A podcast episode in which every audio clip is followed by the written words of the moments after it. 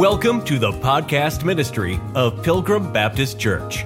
Wherever you're listening from, welcome. We pray that the truth from the Word of God speaks to your heart during today's message.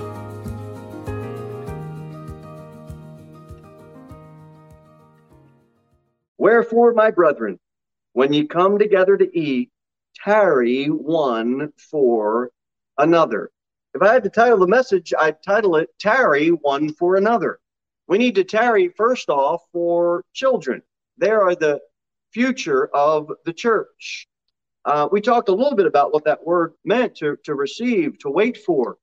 Um, children are going to have struggles growing up. This world, the 1940s and 50s and 60s are, are over. This world is not what it used to be. It, it just keeps waxing worse and worse and worse. No more can you leave the windows open. No more can you leave your doors unlocked. No more can you just walk have your child just walk the streets to the neighbor to grab butter or sugar. You, those days are about over.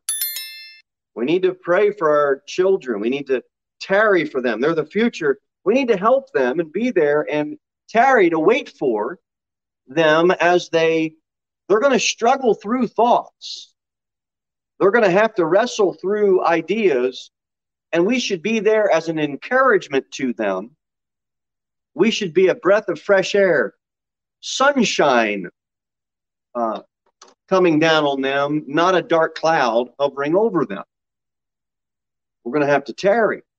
Deuteronomy 6 says, Thou shalt teach them diligently unto thy children, and shall talk of them when thou sittest in thine house, when thou walkest by the way, when thou liest down, and when thou riseth up. And I understand that's that's Israel stuff. I understand that was God speaking to that nation, but we can draw some really practical application from that. You laying down, you're rising up, you're out in the way, you at your house. Tarry, tarry for your children. Teach them, guide them. We also need to tarry for the weak. Every military has weak soldiers. Every sports team has weak players. Every martial arts school has weak fighters. And every church will have weak members. Someone that got saved last month is not going to be as far along as someone that's been saved for two decades. You can't expect that. We're going to have to tarry um, as they come along in the faith, and we need to be there again, not as a dark cloud, but as a just tarrying for them, just waiting for them and giving them time to grow and to learn. And really, when you when you when you think about tarrying for the weak, we should care for them, care for the weak. That's in direct proportion to their weakness. Okay? If you're real, real strong in the faith, and you're real, real strong at, for example, knocking on someone's door and speaking to somebody one on one about the Lord, and you can go through and you know where to go on your verses and all that. You don't need me there. if you're that guy, you don't need another brother or sister there. But there's somebody that might. There's somebody that might. That's called discipleship. That's called coming along somebody and trying to help them out. Why?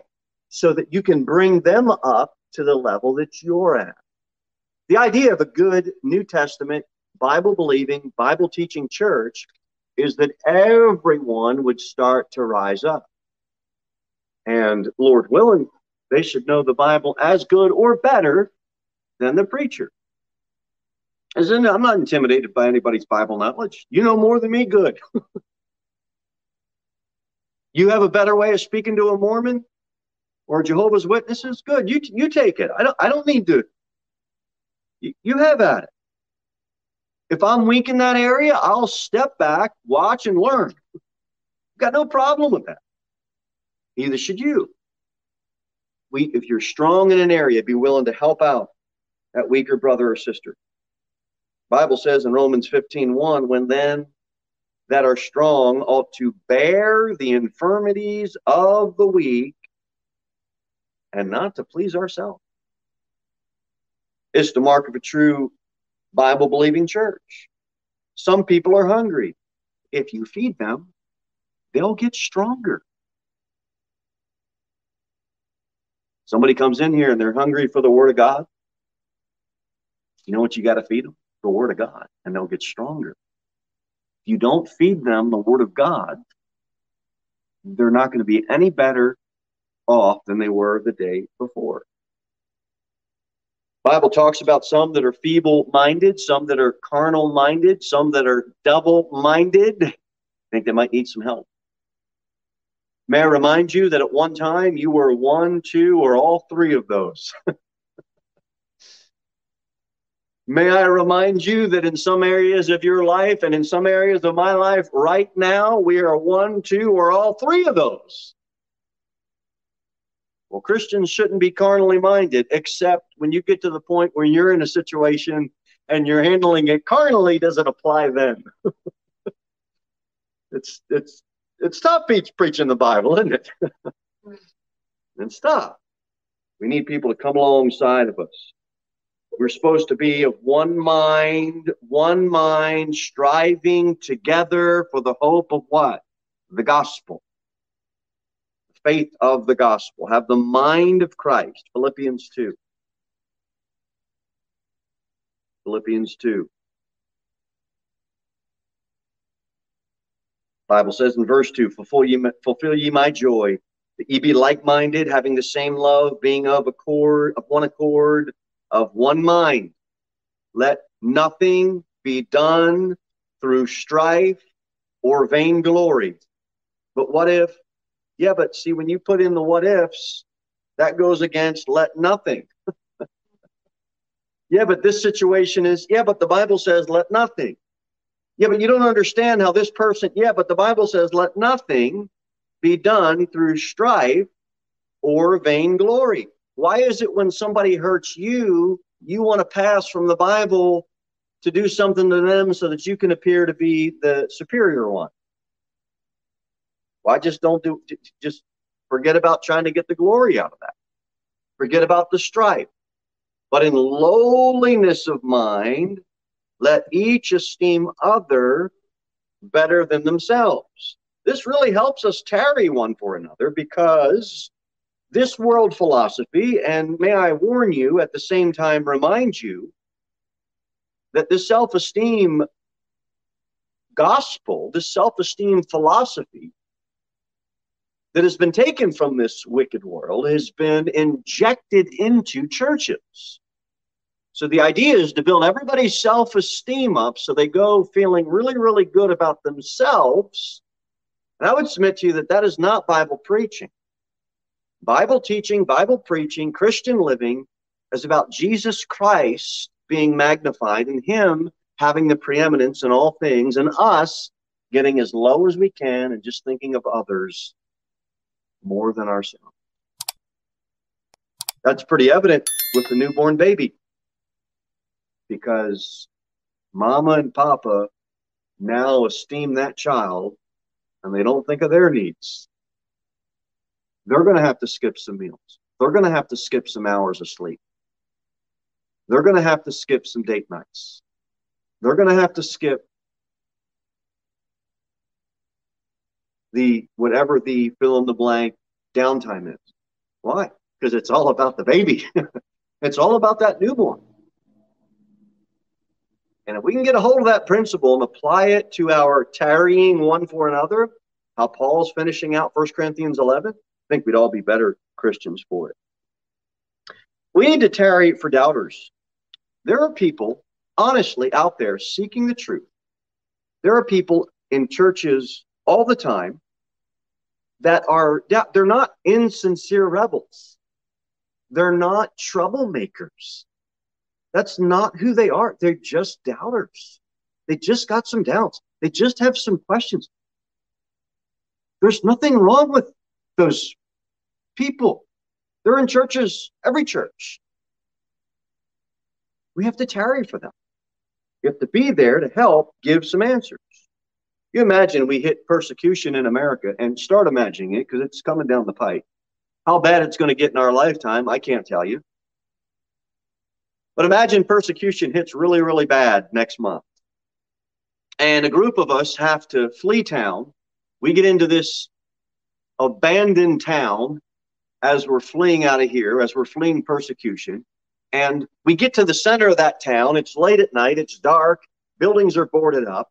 We've never been to that town before, but there's two roads leading out of that town. And most of the people agree and are confident that we should take that road based on geography and based on his, uh, you know, their uh, their experience and history and being in a certain area. They were they're they're hundred percent confident. But you know what you got out? You know who else you got? You've got people that aren't so sure about that. You come to that situation and they're going to be doubting. Mom, do you think we really should go that way?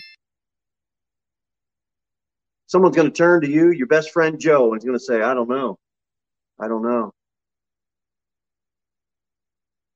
But the majority of the people are confident that's the road we've got to go. So, what do we say to all the doubters? Okay, well, be warned and filled. Go ahead your way. We'll see you when you plummet to your death. Have a great one. No, we don't say that as Christians. We tarry one for another. We say, look, we're going to go on. We're confident this is the way to go. But look, we will not get too far ahead of y'all. We'll make sure we set a campfire. We'll make sure we'll leave you a signal. We'll make sure we leave you a trail so you can find us. Why? Tarry one for another. Don't hold it against somebody because they have some doubt. Try to find a way to build that person up, to edify that person. There are many doubters, there are many wanderers. First Timothy chapter 2, I will therefore that men pray everywhere, lifting up holy hands without wrath and doubting. Have you prayed like that all the time? We should pray everywhere. How many of you do that? We should pray without wrath and without doubting. How many of you can say 100% you've always prayed without doubting? Now, that's a tough one because none of us can. None of us. I'm not saying don't try to live this command. I charge you to do it. I charge myself to do it. But you got to admit, there's times when doubt seeks in our own lives. When Jesus said in John 13, Verily, verily, I to you that one of you shall betray me, then the disciples looked one on another, doubting of whom he spake. They had some doubt. They were with Jesus. The disciples, what did they tell uh, uh, Thomas in, in, in John 20? We, we saw Jesus. Said, now, unless I uh, put my hands to his nail prints and, and see his side and, and, and all that, I, he said, Thomas said, I will not believe. There's doubters. How do we tarry for the doubter? You got to give them some space. You got to give them some time to grow. You got to give them some more light from where? From the Word of God. And let God's Word, the light of God's Word, help them out. They're going to need time and space to chew on it. Why is this so important? Young people, especially, pay attention. The world is tarrying for you.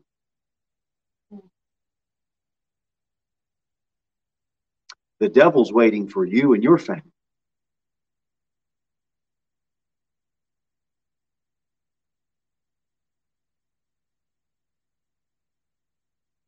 The nightlife doesn't end. And they're waiting. The doors are always open. The world is tarrying for Christians. Come on. They're patiently waiting. And they'll be ready to receive you Are we as fervent as this wicked world is? We should be ready to receive. We should be praying to receive. We spoke to someone today, Josiah and I came to the church house and they were in the back there and we had talked to them before and said, you know, really love to have you come into church, and we've got evening service at six o'clock. It'd be great for the little kids. You know, they're out back playing. Finally, I said, I said the, the kids are wanting to see what church looks like. I'm thinking they probably never even seen the the inside of a church house. So I said, uh, I said to the dad, "Hey, your kids want to see what a church looks like? They want to see." Oh yeah, yeah. Said, "Hey, I'll, I'll take you through." So we took them in through the back door, showed them the office, showed them the fellowship hall, showed them the toys. They got excited about that, and then took them upstairs and showed them. This is where we open up the Bible up here, we pray up here, we sing up here to Jesus. He's your creator. And gave gave the Father some some gospel tracts and some information. Yeah, we'll, we'll, we'll be here. We'll be here. They, they're not here. But we're ready to receive them. We're tarrying. We're praying. Say, well, that's just a waste of time. Those people are, remember, you were those people. Maybe you weren't as down and out physically, monetarily. Maybe you weren't that down low on the social ladder.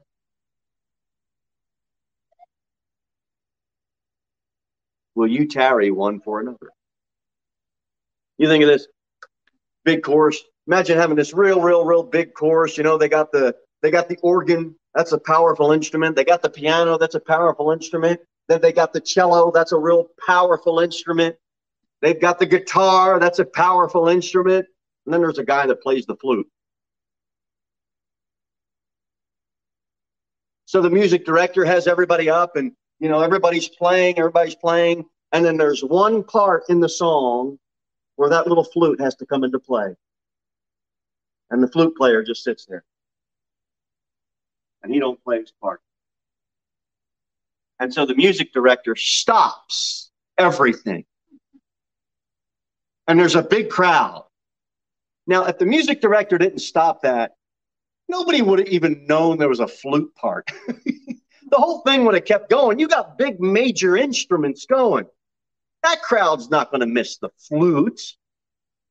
But the flute player is sitting there thinking, I'm unimportant. Nobody cares about me. My part doesn't matter. Nobody tarries for the flute guy. It's such a small, insignificant instrument. But the music director noticed, and he stops everybody and he says, Where's the flute? And he makes a big deal about the guy that was supposed to play his small little part. And he said, Look, that's important. I noticed. I noticed you. I noticed that you had a part. And so many times people think that they play an insignificant part. And in 1 Corinthians chapter 11, the big picture is the Lord's trying to get them to understand that, look, you're making this ordinance insignificant by doing these small little things that are off that all build up into one big blow up and it don't even make it an ordinance anymore. And the Lord's saying, look, every little part matters. That music conductor, he knew that that song would be incomplete without the flute. And he noticed. I want to notice. I want you to notice. Tarry one for another. The Lord set the thing up so that the body of Christ would have to unite. So when you leave or you don't play your part, it just hurts the body. Same with that big orchestra. Guy's got that little triangle. Ding, ding, ding. You know, it, what? It's not a major instrument. Well, I'll just leave. No, it doesn't. You hurt the choir. You don't help it. You don't help it. Christ wants us together. Verse 34, 1 Corinthians 11. verse number 34. Bible says, And if any man hunger, let him eat at home, that ye come not together unto condemnation, and the rest will I set in order when I come. What was the purpose of coming together to the Lord's Supper? Well, it was not to satisfy your physical hunger. The purpose was not for you to leave, to leave with a belly full of food. It's not the Olive Garden. You got hunger pangs? Eat at home. It wasn't designed for gratifying physical appetite. Now, it's confusing for a lot of people. There is some difference of opinion on this verse. Because let's face it, in the Corinthian church, what did they do? They did have another full meal. Now, you'd be hard pressed to go to a church nowadays where you're going to have a full spread of food and then and then have the Lord's Supper. You'd be really hard pressed to do that. Now, if somebody does that, I'm not going to say they're wrong, but if somebody doesn't do that, I'm not going to say they're wrong either. Because to me, the idea is, the purpose is, you should be filled spiritually. And that's why it says in verse 34 if any man hunger, let him eat at home. There's nothing wrong with just having a small piece of bread and a sip or two of whatever fruit of the vine you're using. And then people go home hungry. It's not like you didn't do the ordinance right if somebody leaves and say, well, we didn't really do the Lord's Supper right because my belly's still growling. Make sense? Now, if there's a church that does that and they have a big spread and they're still able to make it work and they have Christ as the preeminence and they really keep this ordinance and it's not a mess like First Corinthians 11, okay, have at it. I've, I've not been in one that, that, that, does it that way. I'm not saying, saying that there aren't any. I just don't know of any. What was the purpose? We already have been through all the doctrinal stuff. The purpose was clearly the remembrance of Christ's work on Calvary's tree. You don't have that, you don't have the ordinance. If any man hunger, let him eat at home. You fulfill your physical hunger at home. And this again closes out this distinction. 1 Corinthians 11, we saw the first half, the distinction men and women. We see the same thing closing out the second half, 1 Corinthians 11. What is there? There's a distinction between the physical meal and then the Lord's Supper. It can't be treated as a common meal. If you do this in remembrance of Christ, you've got it right. It's not dining out for God.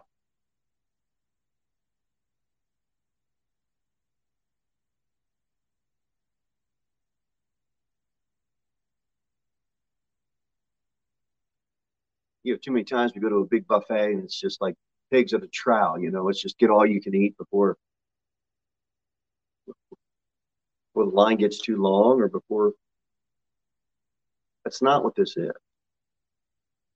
That's why they got in trouble. A bunch of gluttons not thinking about the other guy.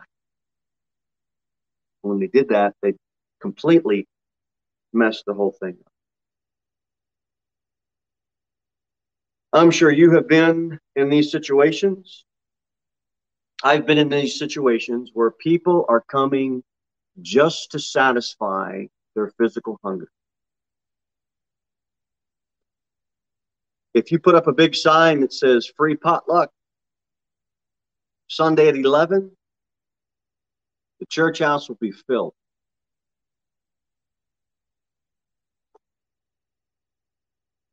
Free chicken pot pie.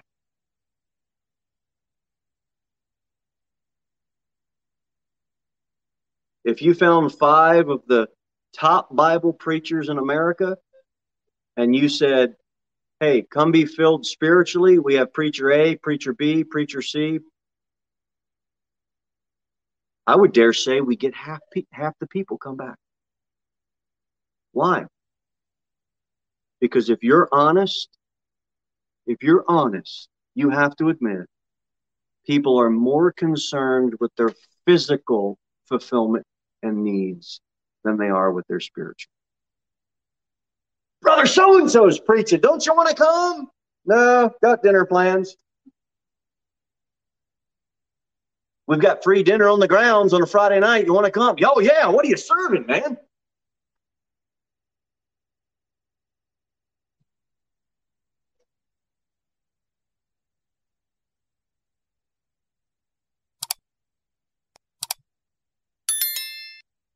The, the entire context is spiritual in nature, remembering the Lord's death, remembering the unity of the brethren.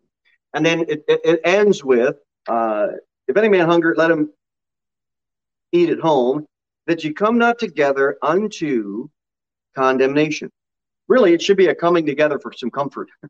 It should be a coming together for some uniting and remembering the Lord's death on the cross. We talked about that. Go back a couple of verses. I'm going to do a quick review before we finish out one last point. Look at verse 17.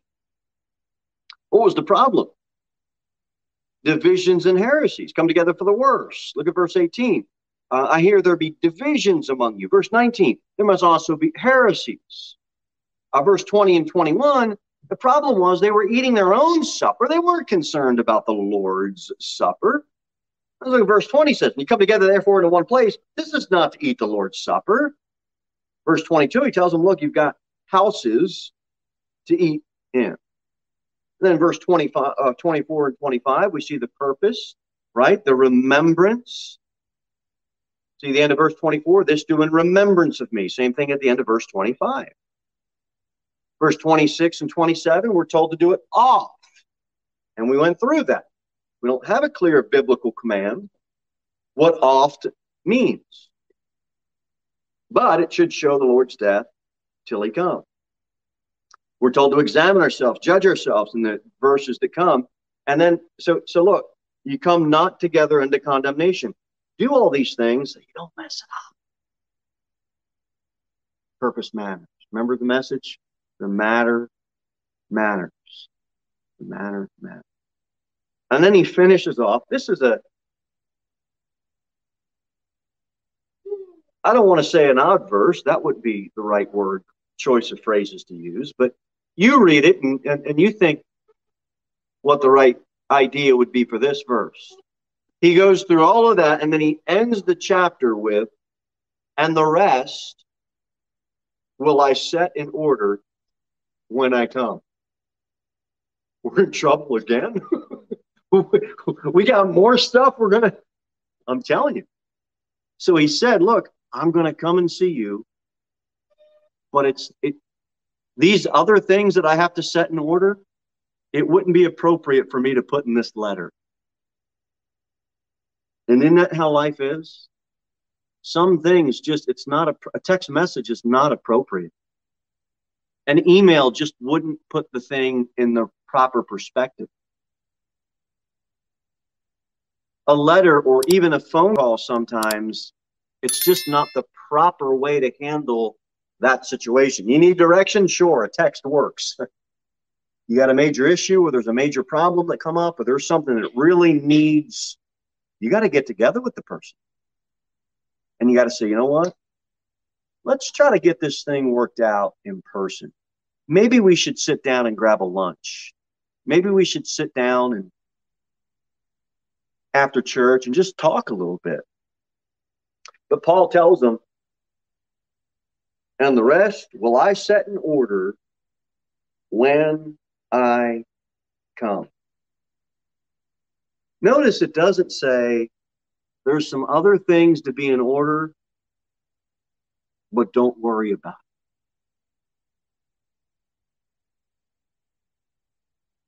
May I submit to you tonight, maybe the demise of a lot of families, maybe the demise of a lot of friendships, maybe the demise of a lot of churches is there's things that need to be set in order and nobody talks about it to get it set in order. he said, When I come, the rest will I set in order? There's other stuff that's out of order, and he's going to come and take the time, but it's stressful. I know. Imagine being told that you messed up the Lord's Supper. He did that by letter. if you can get this doctrine right, fellas, You chew on it, you read it. By the time I get there, you should have it all. And then and we got some other stuff. we got some other stuff. Ladies, ever say to your kids, uh, when daddy gets home, he's going to set this thing in order? Maybe you haven't used those words, but it's been that idea. There'll be some laying on of hands, if you will. And why? You need some you need someone to come and help out. I'm telling you, if there's a situation in your marriage, if there's a situation in your family, if there's a situation with a friend, if there's a situation with a brother or sister in Christ, get with them and set the thing in order. This idea of there's an issue, I'm just going to avoid you. And okay, fine, I'm good with that. I'll just avoid you too.